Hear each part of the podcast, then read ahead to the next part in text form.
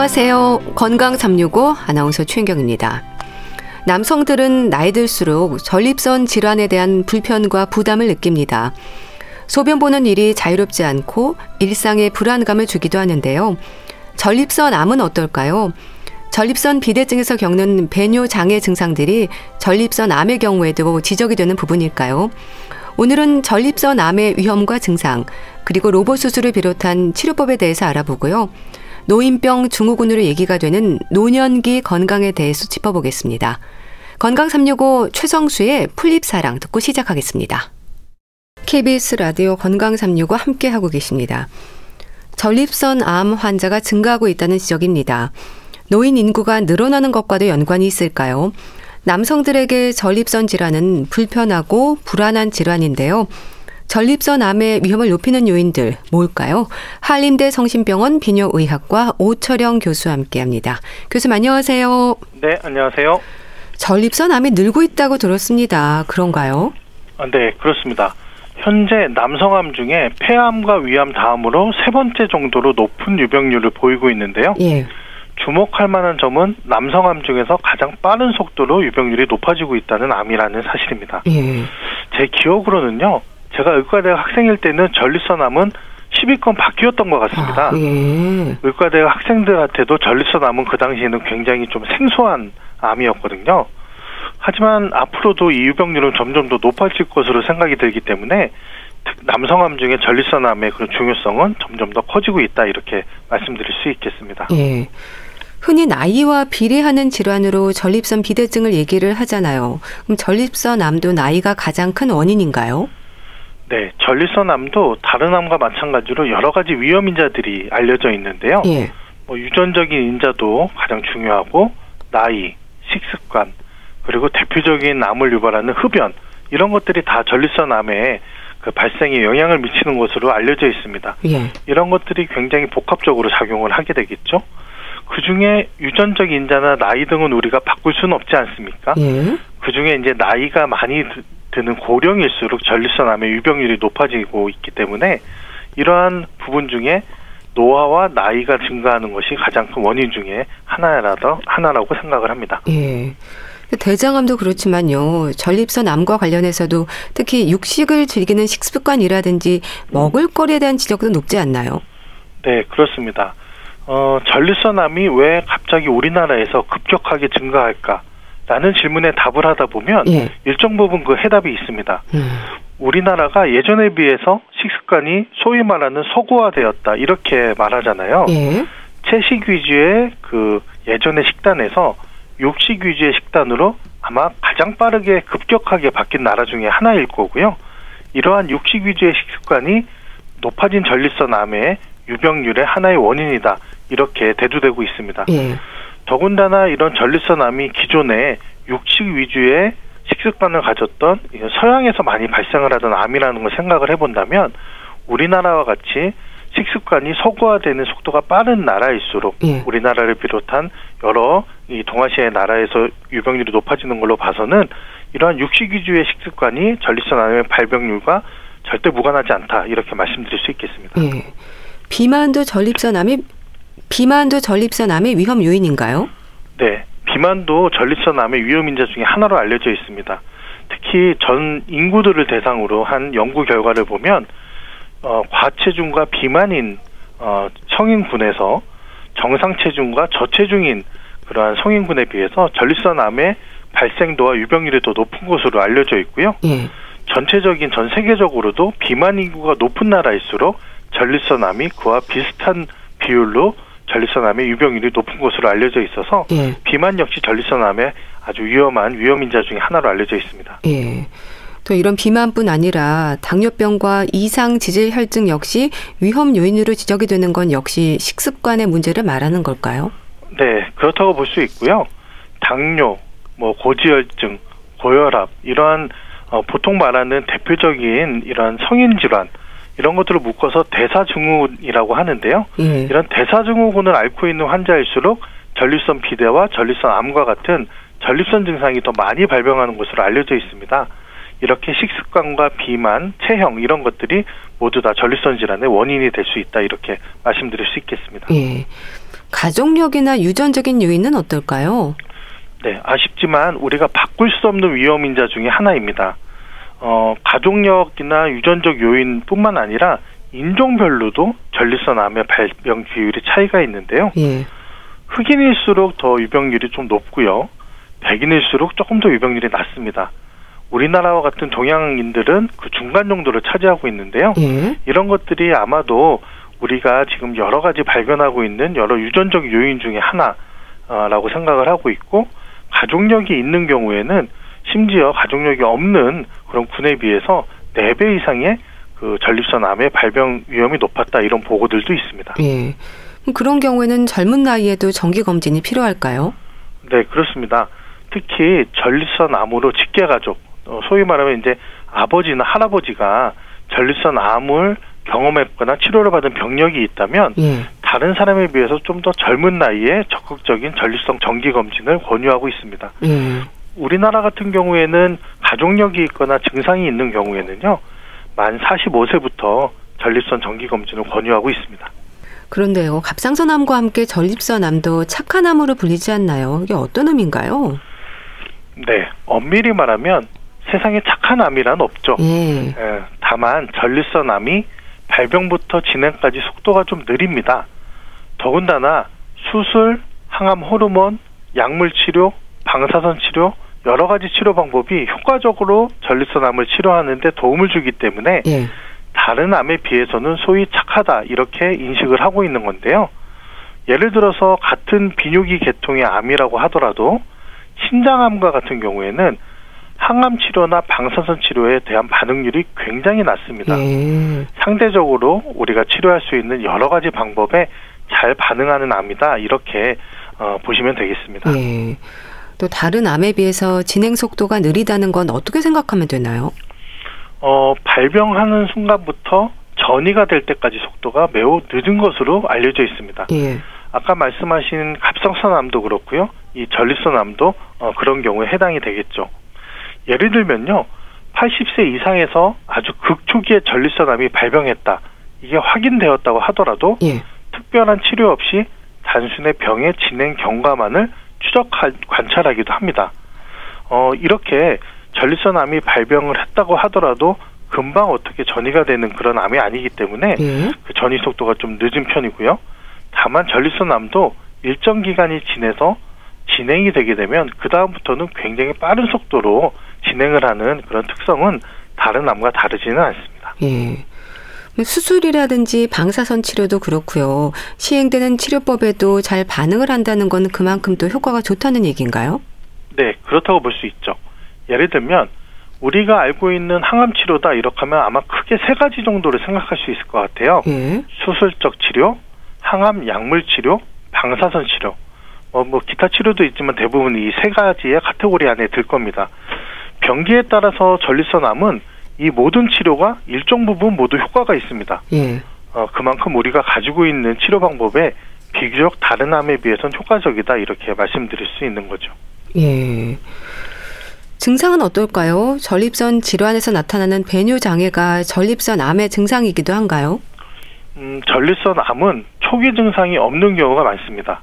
아까도 말씀드렸다시피 전립선 암이 발병했다고 하더라도 그게 전립선 암을 넘어서서 전립선을 넘어서 다른 장기로 전이되는 데까지 굉장히 오랜 시간이 걸리기 때문에 예. 초기 증상은 아무런 증상이 없어서 심지어 진료실에서 전립선 암으로 진단받은 그런 환자분들의 첫 번째 반응이 나는 아무런 증상이 없었는데 제가 전립선 암을 진단받았나요? 이렇게 반문하기도 합니다. 예. 다른 암을 한번 예를 들어볼게요.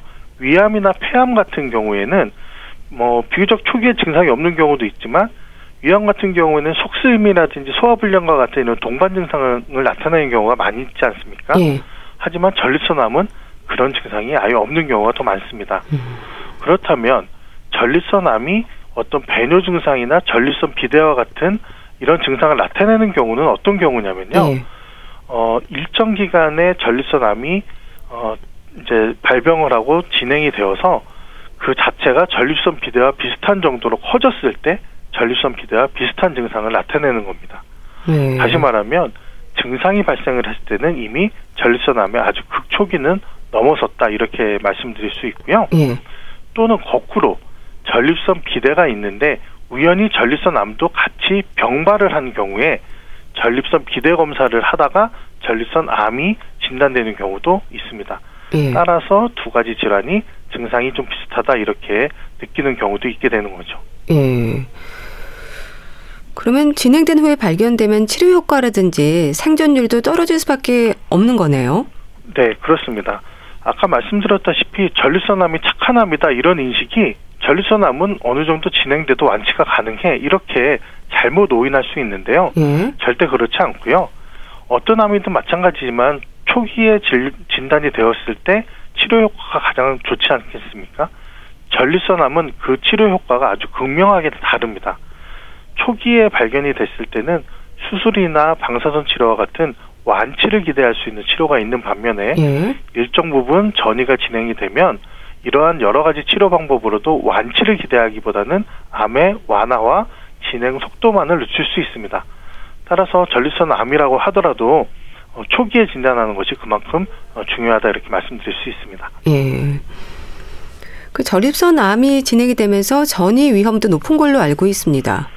네, 그렇습니다. 전립선 암이라는 것 자체가 뼈에 잘 붙는 골 친화성을 가지고 있습니다. 따라서 주변에 뼈로 잘 전이가 되고요. 원격 장기로도 전이가 많이 됩니다. 다만 전립선은 단단한 피막이라는 것으로 둘러싸여 있거든요. 초기에는 그 피막 안에 갇혀 있을 때는 다른 곳으로 잘 전이가 안 돼서 초기에 잘 진료만 된다면 전이를 막을 수 있는 거죠. 예. 골반이나 척추와 같은 주로 뼈 전이가 많은 건 또 왜 그렇습니까? 음, 전립선의 일단 위치를 살펴봐야 됩니다. 전립선은 골반 안쪽, 방광의 하부, 요도의 상부에 위치를 하고 있는데요. 그 부분의 장기들을 보호하려고 우리가 골반 뼈로 둘러싸여져 있고 예. 그 뒤에는 척추뼈가 이렇게 위치를 하고 있습니다.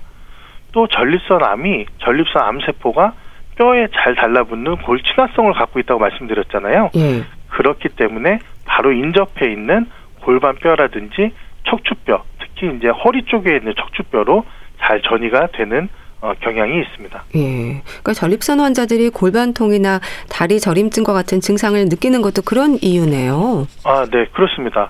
골반으로 전이가 되면 이 뼈의 통증을 느끼게 되고요.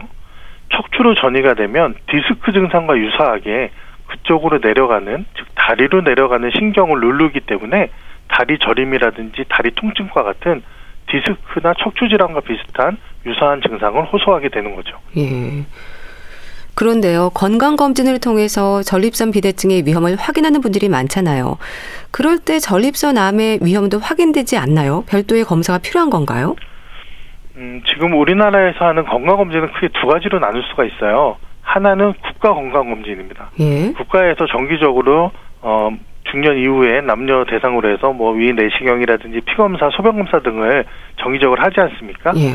아쉽지만 국가 검진에는 아직 전립선과 관련돼 있는 그런 건강 검진은 포함되어 있지 않습니다.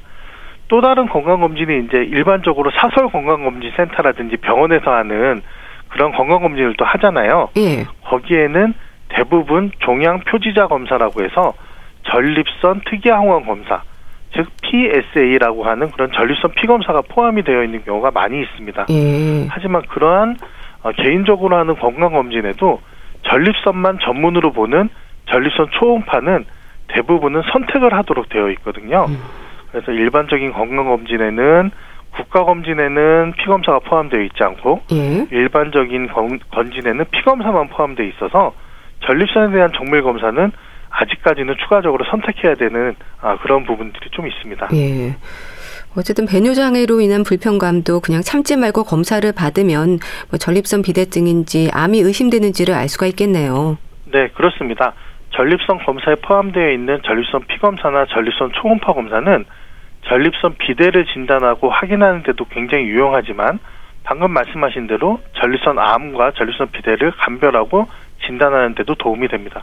따라서 배뇨 증상이 있다 그러면 전립선에 대한 검사를 정밀하게 받아보시고 그로 인해서 전립선 암의 발병에 위험성이 있는지도 같이 살펴보는 것이 좋겠습니다. 예.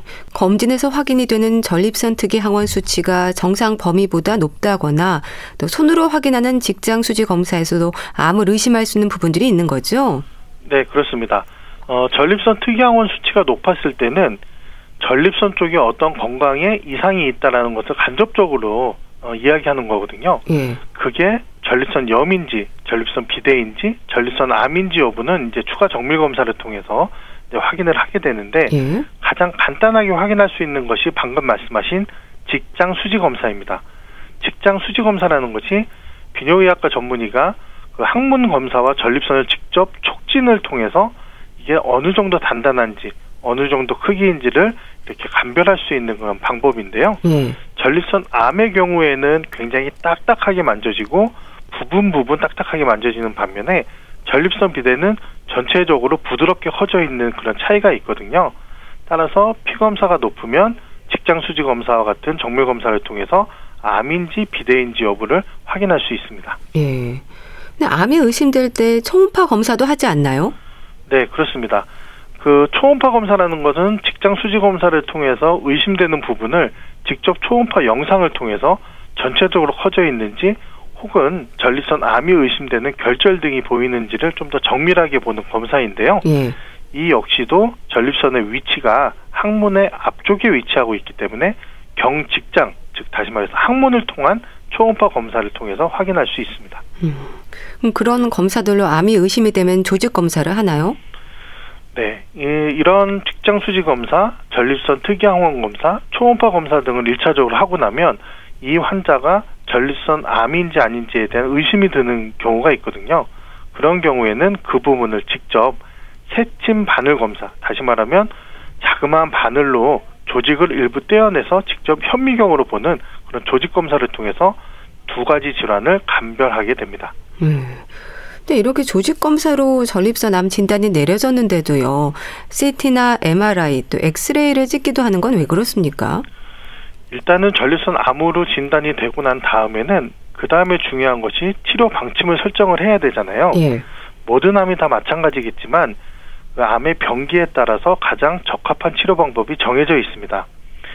CT나 MRI는 이 전립선 암이 전립선 안에만 국한되어 있는지 또는 전립선 피막을 넘어서 주변 장기까지 전이가 되어 있는지 주변 임파선을 통해서 전이가 되어 있는지 여부를 영상 검사를 통해서 확인을 하는 거고요.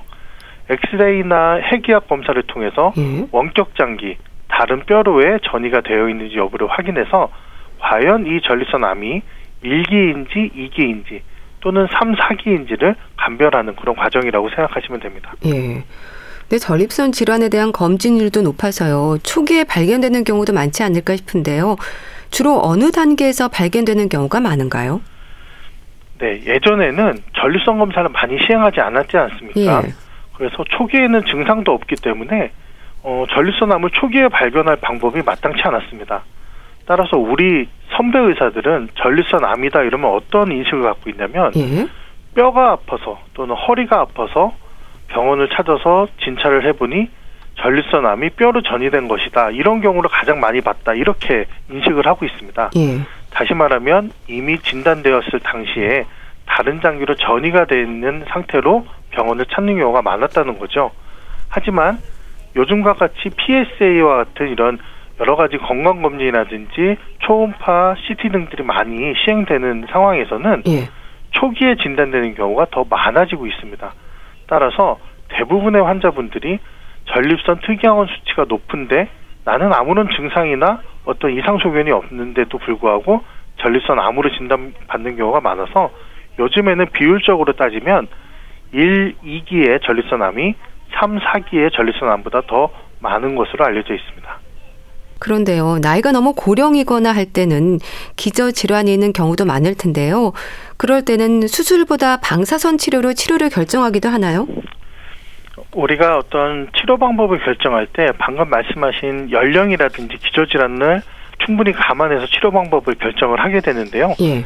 말씀하신 대로 이 전립선 암이라는 것이 고령의 환자들에게 많이 발생하지 않습니까? 예.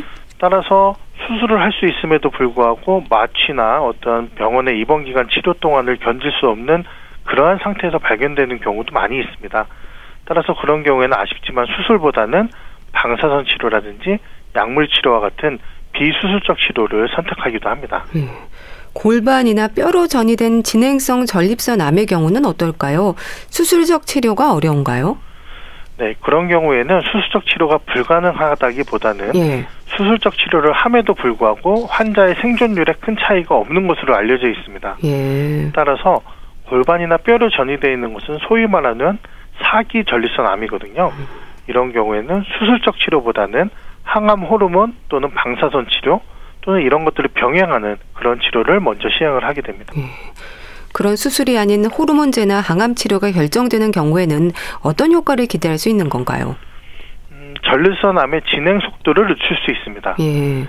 전립선 암은 남성 호르몬을 어, 먹고 산다 이렇게 표현을 하거든요. 예. 다시 말하면 남성 호르몬이 증가되면 증가될수록 전립선 암의 진행 속도가 빠르고 다른 장기로 전이도 더 잘 되게 됩니다.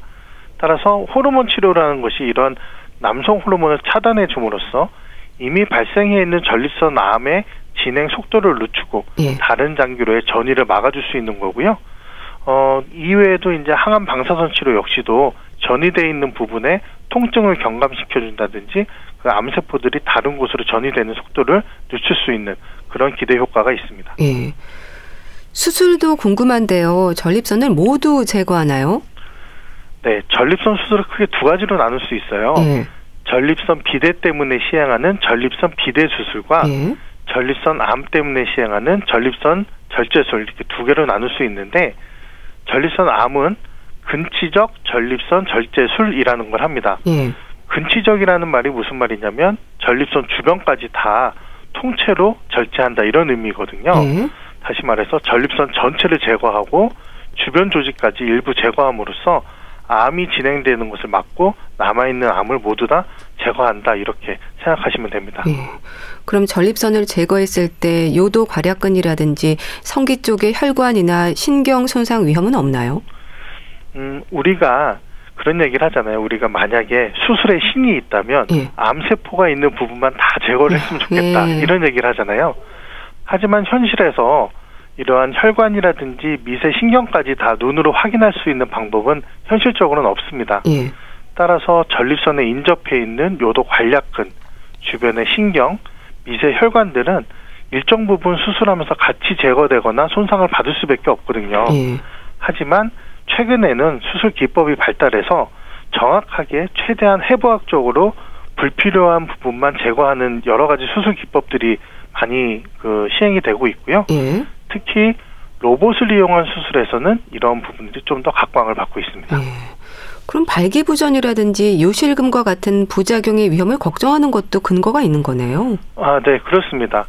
모든 수술이 아무런 합병증이나 부작용이 없으면 굉장히 이상적이겠지만 예.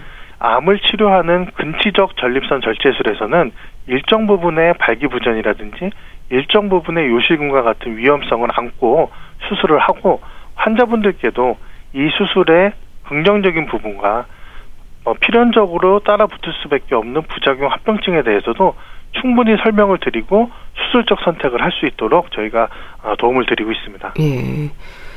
전립선 암의 로봇 수술에 대한 관심이 또 특히 높던데요. 복강경과 로봇 수술이 주는 장단점이랄까요? 근데 로봇 수술은 아무래도 비용 부담이 좀 크지 않을까 싶은데요. 네, 그렇습니다. 복강경 수술과 로봇 수술은 기본적으로 수술 방법에는 큰 차이는 없습니다. 예.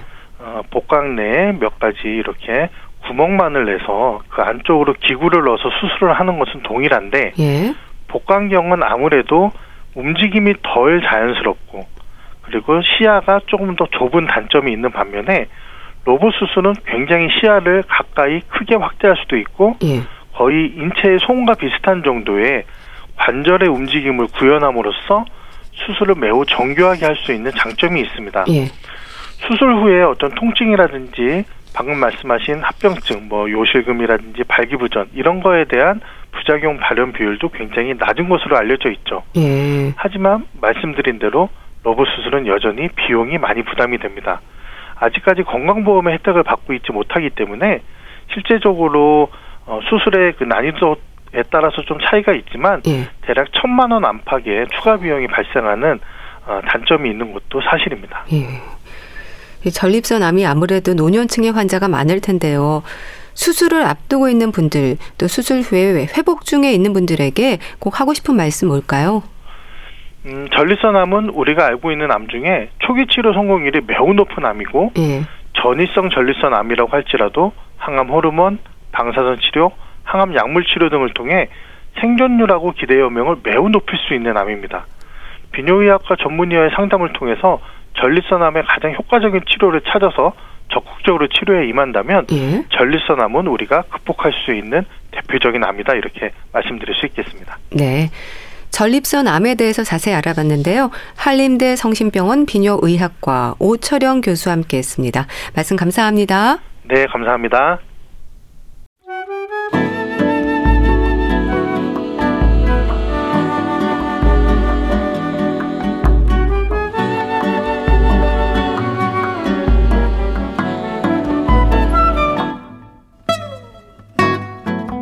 건강한 하루의 시작. KBS 라디오 건강 365. 최윤경 아나운서의 진행입니다. KBS 라디오 건강 365 함께 하고 계십니다. 노인병 증후군 들어보셨습니까? 건강한 노년을 위해서 나름 조심하고 관리하는 분들도 많은데요. 노인병 증후군으로 얘기가 되는 부분들은 뭘 말하는 걸까요? 대한의사협회 백현옥 부회장과 함께합니다. 안녕하세요. 네, 안녕하십니까. 노인병 증후군, 노인들에게 나타나는 특징적인 뭔가를 말하는 건가요? 어, 특징적이라는 말씀을 딱 드리니까 맞기도 하고 아니기도 한데요. 예. 그러니까 말하자면 노인들에게 좀 공통적으로 나온다는 면에서는 특징적인데요. 그렇다고 해서 그게 굉장히 굉장한 증상이라고 말하긴 어렵고 그냥 정의처럼 얘기한다면 노인에게 질병이나 건강 문제가 발생했을 때 노인 공통적으로 아주 흔하게 나타나는 증상 요거를 노인 증후군, 노인병 증후군이라고 한다. 그러면은 어, 뭐 적절하겠습니다. 예. 질환이나 건강에 문제가 생겼을 때 공통적으로 흔히 나타나는 증상, 글쎄요, 뭘 말하는 건가요? 그렇죠. 금방 공통적으로 나타난다고 말씀을 음. 드렸는데 뭘 말하지 싶잖아요. 어, 제가 한번 나열을 해보면 금방 감이 잡히실 것 같은데요. 노쇠 그리고 우리가 정신착란이라고 부르는 선망 예. 아니면 소변을 자꾸 줄인다 유실금 그다음에 낙상 쉽게 넘어진다 하는 증상이 예. 있을 수 있고요. 또 귀가 어두워지거나 시력이 떨어졌다 이거 노인들한테 흔하잖아요. 그 외에 수면 장애라든지 자꾸 어지럽다고 하신다거나 예. 아니면 실신을 한다거나 또 오래 누워 계시다가 욕창이 생기거나 일상생활 뭐 밥 먹고 화장실 가고 이런 것들이 잘 하기가 어렵다든가 혹은 식욕 부진이 있다든가 즉 고령의 노인들이 흔히 호소하는 증상들을 모아서 얘기한다고 할 수가 있겠습니다. 예. 그럼 우리 모두가 나이 들고 늙어가는데요. 노쇠함으로 인해서 있을 수 있는 증상들을 말하는 거네요. 정확하십니다. 음. 우리가 노쇠하기 때문에 사실은 우리가 주변을 둘러보면은 지금 방금 말씀드린 증상들 얘기하면 아 그거 나이 들어서 그래. 그리고 노인들 스스로도 그러시고 가족들도 그렇게 얘기할 때가 많잖아요. 예. 그래서 그런 증상들을 모아서 얘기를 하는 이유는 이게 다 모였을 때 사실은 문제가 된다. 음. 사망률도 올라가고 문제가 되더라 하는 예. 것 때문에 그래서 우리가 얘기를 하는 거고요. 그래서 이게 왜 생기냐는 결국 에너지나 신체 활동이 떨어지고 인지 기능 관련돼서 완충력이 고갈되어서 병에 걸리기 쉬운 상태가 된다라는 걸 의미한다라고 말씀을 드릴 수 있겠습니다. 예. 참 나이가 들수록 우리 몸의 기능도 약해지는 건 어쩌면 당연한 얘기일 텐데요. 특히 노인 증후군의 위험을 높이는 요소들도 있는 걸까요? 노인 증후군에서 앞에 노인자 붙었잖아요. 네. 그러니까 우선 첫 번째는 나이가 많아질수록 예. 고령일수록 그러니까 젊은 노인보다는 아주 고령의 노인이 훨씬 더 잘 생기겠다 하는 건 짐작이 갈 거고요.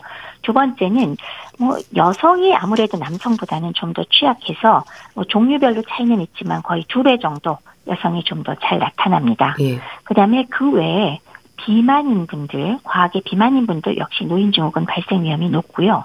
그다음에 담배를 태시는 분들, 흡연자, 그리고 술을 많이 드시는 음주자, 이 습관이 노인 증후군의 위험을 높이는 요소라고 꼽습니다. 예.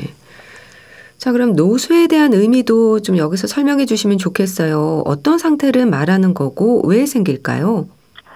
노쇠 그러면은 글자 뜻만 딱 내려놓고 생각을 한다면 나이가 들어서 쇠약하고 기운이 별로 없는 상태를 얘기하겠죠. 예. 그건 뭐 이제 글자의 의미가 되겠고 그거를 이제 우리가 의학적으로 설명한다 그러면 신체의 내외부 그러니까 환경적이건 내부에서 발생하건 스트레스에 대항하는 어떤 생리적인 어떤 예비 능력, 여력 이런 것들이 줄어들었다라는 것을 의미합니다. 예. 그래서 이거는 그러면 나이 들면 누구나 다 생기느냐?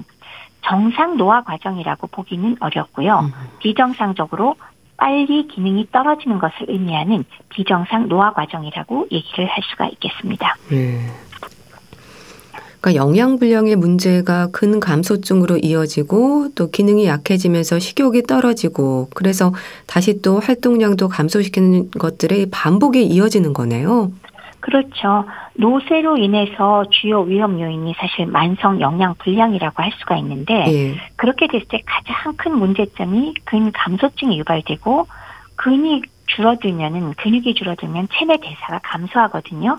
그러면 당연히 노인들이 대부분 그렇듯이 활동성이 떨어지잖아요. 그러면서 식욕 부진이 심해지고 또 영양 불량이 또 다시 악화되면서 다시 앞으로 돌아가서 계속 악순환으로 이어지는 것. 이렇게 되기 때문에 그걸 노쇠라고 하고 자그마한 스트레스나 신체 변화에 매우 취약해서 아주 쉽게 질병에 걸리고 악화되기 쉽다. 예. 그래서 사망하기도 쉽고 장애가 발생하기가 쉽다라고 얘기를 하는 건데 예. 방금 말씀드렸듯이 악순환이 되기 때문에 그것이 반복되어서 어, 문제가 되는데 과연 이렇게 되기 때문에 절대로 고치지 못하느냐? 사실은 악화될 가능성이 높기는 하지만 최초의 유발 악화 요인을 찾아서 교정을 하면 예. 즉 노쇠 증상을 조기에 확인만 한다면 어느 정도 호전 가능성이 있기는 합니다. 물론 어, 단기간에 되지는 않습니다. 시간은 제법 걸린다고 봐야겠죠. 예. 그럼 현재 나는 노쇠 상태인지를 구분하는 방법이랄까요? 확인할 수 있는 부분들이 있는 건가요? 어, 이 노쇠라고 하는 것 자체의 정의를 어, 프리드라는 분이 맨 처음에 내렸었습니다. 예. 옛날에는 이게 다 아, 이게 나이 먹으면 다 그런 거야 하는 음. 증상들을 말하자면 분류해서 이게 문제가 된다라고 한 거죠. 그래서 그분이 어, 뽑은 다섯 가지 상황이 뭐냐면 예. 어, 급작스럽게 체중이 감소하는 부분. 자, 두 번째는 극도로 피로하다라는 증상을 어, 집어넣고요.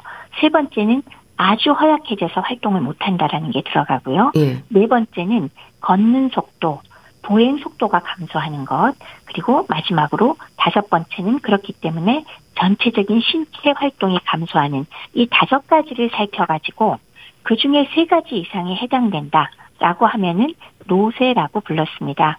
물론 이게 이제 가장 고전적인 우리 노쇠의 정의긴 한데 예. 보통 최근에는 이런 육체적인 면에다가 더해서 인지적인 측면 그리고 사회적 정신적인 영역을 포함해서 예. 평가를 최근은 하곤 합니다. 예. 그러니까 문진표가 따로 있는 거네요. 그런 항목들에서 몇 가지에 이제 해당이 되면 노쇠 상태로 볼 수 있는 거네요. 그렇죠. 문진표가 여러 가지가 있고요. 어, 물론 이제 병원에서 사용하는 또 그런 저기 문진표들이 있고 측정 방법이 있는데 문진만으로 할 때는 우리가 왜 체중 감소 지표를 보고요. 예. 그다음에 뭐 균형 감각이나 이런 것도 보고 걷기 능력이라든지 사회 정신적 영역 뭐 넘어졌는가를 보는데 어 대략 뭐 집안에서만 있느냐 외출하느냐 아니면은 뭐 친하게 얘기할 수 있는 사람 뭐 친구 친척 있느냐 예. 아니면 넘어진 적 있느냐 그다음에 어느 정도의 거리를 쉬지 않고 걸을 수 있느냐 잘 보이냐 아니면은 뭐 입원한 적이 있느냐 식욕이 어떠냐 그리고 체중 감소 정도 이런 것들로 해서 보통 한뭐 15개 정도 항목을 자가 진단용으로 우리가 사용하기도 합니다. 예. 노인들 중에는 특별히 아픈 곳은 없는데 기운이 없고 입맛도 없고 살이 빠진다는 말도 합니다. 연관이 있는 걸까요? 계속 말씀드리는 노인 증후군을 유발하는 노쇠와 바로 연관이 되고요. 예. 그래서 특히나 이런 분들의 경우 내가 아프진 않았는데 살은 조금씩 빠지면서 먹는 양은 점점 줄고 그런데 이거 나 늙어서 그래 맞기도 하고 틀기도 하단 말씀이죠. 그러니까 정상적인 노화는 아니다. 그렇기 때문에 우리가 이 부분을 아 노쇠가 진행될지 모르니까 노쇠 측정 도구를 사용해서 일단 측정도 해보고 예. 거기에 대해서 좀 더 적극적으로 이런 상황을 유발하는 원인이 있었는지, 뭐 정신적인 스트레스나 아니면은 다른 여러 가지 원인이 있는지 그런 걸 확인하고 조절을 해주셔야 사실은 삶의 질도 증가하고 훨씬 더 건강하게 활기차게 살 수 있게 해드릴 수가 있습니다. 예. 그리고 노인 증후군, 노쇠와 관련해서 생각해 볼 수 있는 부분인지 모르겠는데요. 노인 전신 소모 증후군이라는 말도 있지 않나요? 그렇죠. 어, 전신적으로 소모가 되기 때문에 마치 왜 암 환자처럼 근육이 완전히 다 사라져버리고 지방도 없어져서 우리 피골이 상접했다는 음. 쓰잖아요. 예. 근데 이런 것들이 어, 정신적이건 아니면 어떤 뭐 심한 독감이건 자신이 알고 있는 질환이건 그런 것들이 악화되는 상황에서 어, 스트레스가 가는 상황에 그게 회복될 여력, 예비능이 없는 상태가 바로 노쇠가 되거든요. 그런 경우에 그게 바로 악화되는 일로가 되면서 몸에 근육들이 전부 다 소모가 되어서 마치 암 환자처럼 보이는 그런 것들이 바로 노인성 카케시아, 노인성 전신 소모 증후군이라고 부르고요. 예. 좀더 적극적으로 원인을 제거하고 영양 치료를 해주면 회복이 가능할 수도 있기 때문에 요거는 꼭 염두에 두고 어, 옆에 주변을 잘 살펴보셨으면 좋겠습니다. 예. 그러니까 이거는 근육량의 감소가 문제인 거네요. 그렇죠. 어, 물론 이제 이 전신 소모 증후군까지 가서 어, 그 우리가 암 환자처럼 그런 피골이 상접한 모습은 근육량이 다 없어지고 더해서 지방까지도 소모를 해버리는 상황이긴 한데 그러나 우리가 그 질환의 예후나 사망이나 이런 것들과 연관되는 것에 가장 중요한 문제는 어, 어, 인체 근육량의 문제가 가장 큰 문제가 됩니다. 예. 그러니까 노인에서 근육량이 감소했을 때 또 회복이 잘 안 되고 계속 진행되는 이유 중에는 노화로 인해서 근손상이 복구되는 능력이 상당히 떨어지잖아요. 그리고 또 음식 섭취량은 감소하고 그리고 신체 활동 정도도 감소하고 또 성장 호르몬이나 테스토스테론 같은 호르몬의 변화도 동반되니까 예. 노화 자체가 근육량이 감소하는 경향성이 상당히 강한데 노쇠까지 진행되면 이것들이 아주 급격하게 진행이 되는 거죠. 예. 스트레스가 조금만 저- 가해져도 음. 아주 심하게 진행돼서 결국은 전신 소모 증후군, 카키치아 빠질 가능성이 크게 되고 사망률을 높이는데 직접적으로 연관이 된다고 할 수가 있겠습니다. 예. 그럼 그로 인해서 있을 수 있는 문제들 구체적으로 뭐가 있을까요? 아무래도 근육이 감소하면서 노쇠가 관련이 되고 그러면 당연하게 모든 장기가 문제가 되겠죠. 예. 사실은 우리 몸에 있는 장기들이 심장도 그렇고 뭐 신장도 그렇고 근육이 없는 곳이 없거든요. 심지어는 혈관에도 근육이 있지 않습니까? 예. 그런 근육들의 양들이 전부 다 감소하면 장기가 재기능을 못하기 때문에 전신 장기가 기능이 떨어지는 것 이것이 일단 1차로 문제가 돼서 기존의 질환이 뭐 심장 질환이 있다면 더 악화될 것이고 예. 콩팥이 안 좋았으면 콩팥 질환도 악화될 것이고 동맥경화 있는 분은 혈관 쪽의 문제가 더 나빠지니까 마찬가지로 뇌졸중 가능성이나 심근경색 가능성도 더 올라가겠죠. 예. 그러면서 면역력까지도 함께 떨어집니다. 그러니까 감염증도 잘 생길 거고요. 면역력이 떨어져서 감염증 잘 생기는 것은 당장 우리가 사망으로 이어질 가능성이 올라가니까요. 예. 실제로 왜 근육이 감소하는 이 마른 노인들의 사망률을 살펴보면 엄청나게 사망률이 올라가거든요. 예. 심지어는 정상 체중이라고 우리가 소위 부르는 젊은 사람과 똑같은 비율의 소위 정상 체중이라고 부르는 그런 노인들보다는 오히려 약간의 과체중 노인이 우리 오래 산다고 하잖아요. 예. 이게 다 근육량과 연관돼서 어, 우리가 꼽을 수 있는 문제가 되겠습니다. 예. 그래서 근육량을 유지하는 거 매우 중요하다. 그러기 위해서 영양 섭취도 역시 중요하다라고 할 수 있겠습니다. 예. 영양 섭취 중요하다고 하셨는데, 그러니까 여러 가지 이런 진행을 늦추기 위해서 어떤 노력을 좀 해야 될까요? 그러니까 영양제를 드시고 수액을 맞고 그런 부분들에 신경 쓰는 분들도 많은데 그것만으로 되는 건 아니지 않나요? 그렇죠. 그러니까 왜 우리 영양 문제가 중요하다 그랬더니 아이고 나는 그냥 뭐 영양제 5만 거 다 먹으면 어? 되지 않을까. 그래서 뭐 어떤 영양제 먹으면 나 건강하게 오래 살아요. 그리고 그런 거 많이 물어보시죠. 예. 근데 오로지 다른 거는 전혀 관심 없이 생활 습관 자체는 관심 없이 영양제만 골라서 사실 그런 분들 많이 계시더라고요. 음. 여러 가지 영양 보충제에서 하루에 몇십 알씩 드시는 분들도 많이 계신데 예. 과연 그것만 갖고 건강이 유지될까? 당연히 아니죠. 기본적으로는 좋은 생활 습관 유지하셔야 됩니다. 그러니까 적절하게 움직이고 운동도 하셔야 되고요. 영양적으로는 당연히 골고루 적정량을 그 규칙적으로 드시는 거 필요하고요. 예. 특히나 제가 항상 강조하는 단백질 섭취, 질 좋은 단백질 항상 섭취하도록 하시고요. 너무 채식에다 위주 두지 마시라는 얘기 항상 드렸거든요. 어, 동물성 지방도 적당히 드셔야 되고 다양한 미량 영양소가 풍부한 채소 많이 드시라. 그런 거는 제가 이제 항상 말씀드리는 건데 예. 그럼 이제 궁금한 게 그런 거는 있지요. 어떤 때 수액을 맞나요? 그런 건 있을 수 있잖아요. 예. 근데 지금 당장 노인 전신 소모 증후군이 왔거나 체중이 짧은 기간에 한두 달 사이에 5kg, 10kg 빠졌다 그럴 때 당연히 병원 가셔서 제대로 된 영양 수액을 맞으면서 부족한 부분을 보충하셔야 급성 증상을 회복시키거든요. 그래서 그럴 때는 역시 어, 활용을 하셔야 되지만은 예. 기본적으로 정기적으로 수액을 맞는 게 해결 방법은 또 아니다라고 할 수 있겠습니다. 그러면 하나 더. 그럼 내가 어떤 영양제는 그래도 먹어야 되지 않나요? 음, 예. 라고 할 수 있어요. 네. 그래서 노인들한테 그 드셔도 어, 꽤 괜찮고 뭐 권해도 괜찮다 싶은 영양제가 사실 몇 가지가 있기는 있습니다. 그 중에 하나는 비타민 D죠. 음. 비타민 D는 사 실은 인체에서 합성이 가능한 유일한 비타민이긴 한데 예. 많이 들어보셨죠? 햇빛말이 쬐면 비타민 D가 합성된다. 예. 그건 맞습니다. 어느 정도는 합성이 되고요. 실제로 노인의 경우 야외에서 활동량이 적으니까 햇볕에 노출되는 정도가 줄어갖고 부족한 경우 많거든요.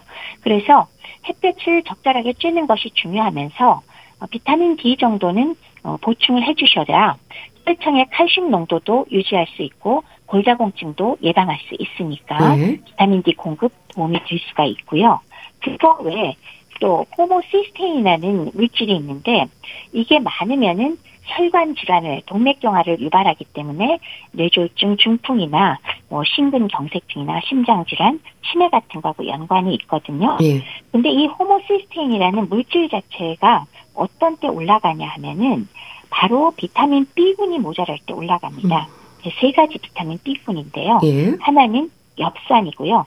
하나는 비타민 B6고요. 하나는 비타민 B12, B12가 되겠습니다. 그래서 이 세 가지 비타민제 정도는 역시 보충을 하시면 노인들한테 도움이 될 수가 있고요. 예. 하나 더 말씀을 드리면 어, 노인들의 경우는 아연이라는 미네랄이 부족할 때가 많습니다. 이 아연이 부족하면 역시 면역력도 떨어지고 입맛도 떨어지고 머리카락도 빠질 수 있고 피부염 같은 것들이 잘 생길 수가 있거든요. 예. 그래서 이 아연이 부족하게 되기 쉽기 때문에 지금 말씀드린 그 정도의 영양제는 뭐 드셔도 좋겠다. 근데 그게 아니라면 일상생활에서 좋은 생활 습관을 유지하면서 잠도 잘 주무시고 예. 스트레스 피하고 어, 금연하시고 어, 술도 가급적 안 드시면 좋겠다. 이러는 게 가장 건강 유지에 어, 긍정적이고 합리적인 방법이 됩니다. 네. 노인병 증후군, 노인 전신 소모 증후군, 큰 감소증, 노인 건강에서 살펴는 부분들이라고 하셨습니다. 현재 나의 건강 상태, 그리고 가장 큰 불편과 문제가 뭔지를 스스로 판단해 볼 필요가 있지 않을까 싶은데요. 가장 중요한 점검법 있을까요? 우선은 내 체중이 점점 점점 감소해서 1년 전보다 10kg가 빠졌다. 이거 놔두시면 안 됩니다. 네. 그래서 체중 감소 여부, 내가 밥을 잘 먹는가, 이걸 묶어서 생각해서 점검해 주시면 좋겠습니다. 그다음 두 번째는 내가 항상 그 잘 걸을 수 있는가, 집안에서 화장실을 가거나 음식을 준비하거나 일상생활이 가능한가, 예. 외출이 가능한가, 지금 활동력, 걸을 수 있는가 측면, 내 다리가 튼튼한가, 음. 두 번째는 그거를 꼭 좀 체크를 해보시면 좋겠어요. 예. 그리고 마지막으로 세 번째는 내가 항상 활기차고 즐거운 상태인가. 나한테 친구가 있어서 어, 고민을 의논하고 수다를 떨 수 있는 친구가 있는가. 내가 외출해서 만날 수 있는 동료가 친구가 있는가. 아니면 이웃하고 나는 자주 만나는가. 이렇게 세 가지 그거를 한번 좀 점검을 해보시고요. 예. 그 중에서 문제가 있으면 앞서 말씀드렸듯이 자가 체크 진단법을 할 수도 체크해 볼 수도 있겠고 또 아니면 병원에 가셔서 역시 노쇠를 측정하는 방법들이 있거든요. 이런 것들을 좀 확인해서 어, 이 문제가 좀 심하게 발전하기 전에 노인병 증후군까지 발전하기 전에 우리가 미리미리 그 확인을 하고 거기에 대해서 대처를 해주시면 좀더 삶의 질이 좋아지고 건강한 노후를 보내고 오래 사실 수 있겠다 라고 말씀을 드릴 수 있겠습니다. 네. 노인들에게 있어서 수다가 좀 힘이 되나 봐요. 많은 힘이 되죠. 그리고 음. 수다를 떨 수 있는 친구가 있다는 것 자체가 그 사회적인 정서적인 말하자면 연결고리 네트워크가 형성이 돼 있다는 것이거든요. 예. 그렇기 때문에 나이 들어서 수다 떨 수 있는 가족이나 친구나 이웃이 있다 그러면 이것은 정말 노후에 건강한 삶을 위해서 필수니까요. 친구 꼭 하나 만들어 네. 주셔야 됩니다. 네. 노인병 증후군에 대해서 자세히 알아봤는데요. 대한의사협회 백현옥 부회장과 함께 했습니다. 말씀 감사합니다. 네, 감사합니다. 유열의 지금 그대로의 모습으로 보내드리면서 인사드릴게요. 건강365 아나운서 최인경이었습니다. 고맙습니다.